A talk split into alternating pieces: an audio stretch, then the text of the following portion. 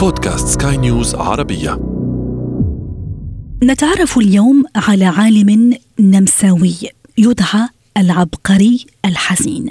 هذا العالم كان له اكتشاف عظيم جدا كان له الفضل في اكتشاف آه، فصائل الدم المختلفة وبالتالي أنقذ أرواح الملايين من البشر الذين كانوا يموتون بسبب عدم معرفتهم بوجود فصائل مختلفة من الدم. وبالتالي نقل أي فصيلة دم لشخص آخر قد لا تكون مناسبة قد تودي بحياته فبالتالي اختراعه أو اكتشافه هذا يعتبر من أعظم الاختراعات لدرجة آه، جعل فيها يوم الرابع عشر من يونيو من كل عام وهو تاريخ ميلاد هذا العالم يوما عالميا للتبرع بالدم. اذا دون إطالة أدعوكم لمتابعة هذه الحلقة من هذا أنا واكتشاف شخصية اليوم. هذا أنا هذا أنا هنا فيينا النمسا. إننا في عام 1868 بقي على دخول فصل الصيف سبعة أيام.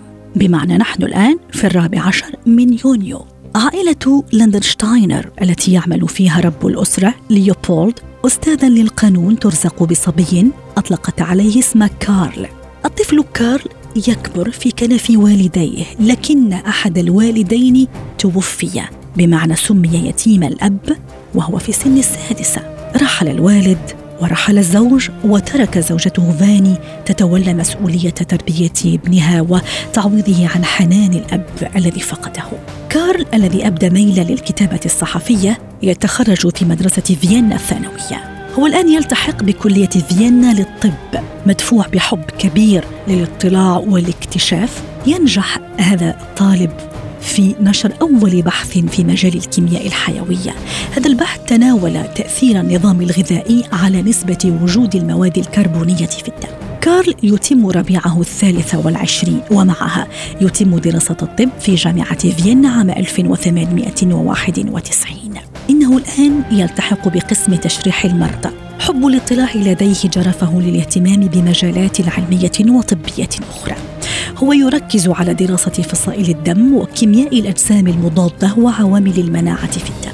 كارل الذي يقضي جل وقته في التقصي والبحث مع عدد من العلماء الأوروبيين يجنح في لحظات فراغه إلى العزلة يحب العزلة بل كثيرا ما كان يتحدث عن الوحدة عن الحزن لدرجة أطلق عليه اسم العبقري الحزين. إننا الآن في عام 1901 كارل منهمك في مختبره. هو يكتشف وجود مواد في الدم وأجسام مضادة تحفز تكتل خلايا الدم الحمراء عندما تتم إضافة خلايا دم حمراء من نوع آخر. باختصار هو الآن يتوصل إلى اكتشاف فصائل الدم الثلاث وهي A و B و O. قبل أن تكتشف فصيلة أخرى للدم بعد عام من هذا الاكتشاف وهي فصيلة AB واكتشاف عظيم من دون شك. هذا الاكتشاف أنقذ ملايين الأرواح على مر السنين. هؤلاء لم يكن يقتلهم النزيف ولا الحوادث بقدر ما قتلهم جهلهم بفصائل دمهم المختلفة. كما قلت في البداية إعطاء أحد الأشخاص دم مغاير لفصيلة دمه أو غير مناسب لهذه الفصيلة قد يؤدي بكل بساطة لحدوث رد فعل مناعي قاتل يفضي إلى الوفاة. أبحاث كارل لم تنضب بعد هذا الاكتشاف العبقري. هم العباقرة لا يكتفون دائما بما اكتشفوه لأنه بكل بساطة العبقرية ليس لها حدود. إننا في عام 1909 لاندشتاينر يتوصل إلى اكتشاف فيروس شلل الأطفال وهو الاكتشاف الذي تقاسمه معه الطبيب النمساوي إروين بوبر. كارل لاندشتاينر هو عالم مثابر يقف وجها لوجه أمام ما بات يقض مضجع البشرية في هذا الوقت من الزمن من أمراض فتاكة تهدد أرواحهم. يتمكن من اكتشاف البكتيريا المسببة لمرض الالتهاب السحائي قبل أن يتمكن أيضا مع مجموعة أخرى من الباحثين من اكتشاف البكتيريا المسببة للالتهاب الرئوي. يتعالى سقف الاكتشافات عند لاندشتاينر وتعالت معه أيضا التصفيقات عند حصوله على جائزة نوبل للطب عام 1930 إننا في عام 1939 كارل لاندشتاينر يصبح أستاذا فخريا في معهد روكفلر الأمريكي للأبحاث العلمية وهو المنصب الذي لم يثنه آه، عن نشاطه العلمي وأبحاثه العلمية. بمعنى آه، أبحاثه الطبية كانت مستمرة رغم هذا المنصب الذي تبوأه. إننا في الرابع والعشرين من يونيو من عام 1943 كارل أندرشتاينر العالم السبعيني الذي يزحف نحو عقده الثامن في مختبره العلمي يعني حتى سنوات عمره الطويلة آه، وكبره في السن لم يثنه عن مواصلة أبحاثه في هذا المختبر. يخترع ويكتشف ويبحث كعادته دائما. فجأة نوبة قلبية تباغته. قلب العنيد لم يستسلم. هو عنيد فعلا. تماما مثل صاحبه الذي لم يستسلم لظروف الحياة الصعبة التي عاشها.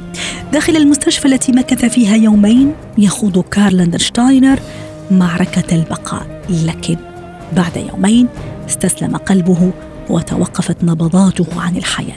لكن اكتشافاته وفضله على البشرية باق مدى الحياة. هذا أنا هذا أنا كانت هذه حلقة اليوم من هذا أنا. أتمنى أنها قد نالت إعجابكم واستحسانكم. لا تنسوا الاشتراك والتحميل والمتابعة عبر صفحة skynewsarabia.com بودكاست وكافة منصات البودكاست TuneIn، Google، Apple، SoundCloud وغيرها من المنصات الأخرى.